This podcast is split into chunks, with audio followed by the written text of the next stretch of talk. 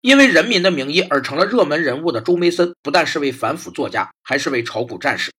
周梅森在2005年开始创作以中国股市为背景的小说《疯狂与梦想》，耗时三年完成。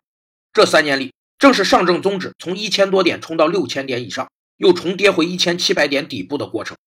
据说周梅森在这个轮回里赔掉了三百多万。都说股市有风险，那大家为啥还都趋之若鹜呢？因为大家都相信有最大的笨蛋存在，并等着他出现。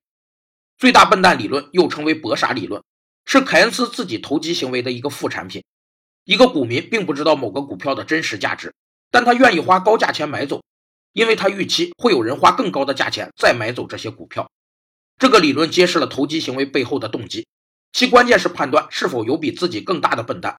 只要自己不是最大的笨蛋，那么自己就是赢家。其实期货、证券、炒房都是一样的，大家都在等着下一位接盘的笨蛋，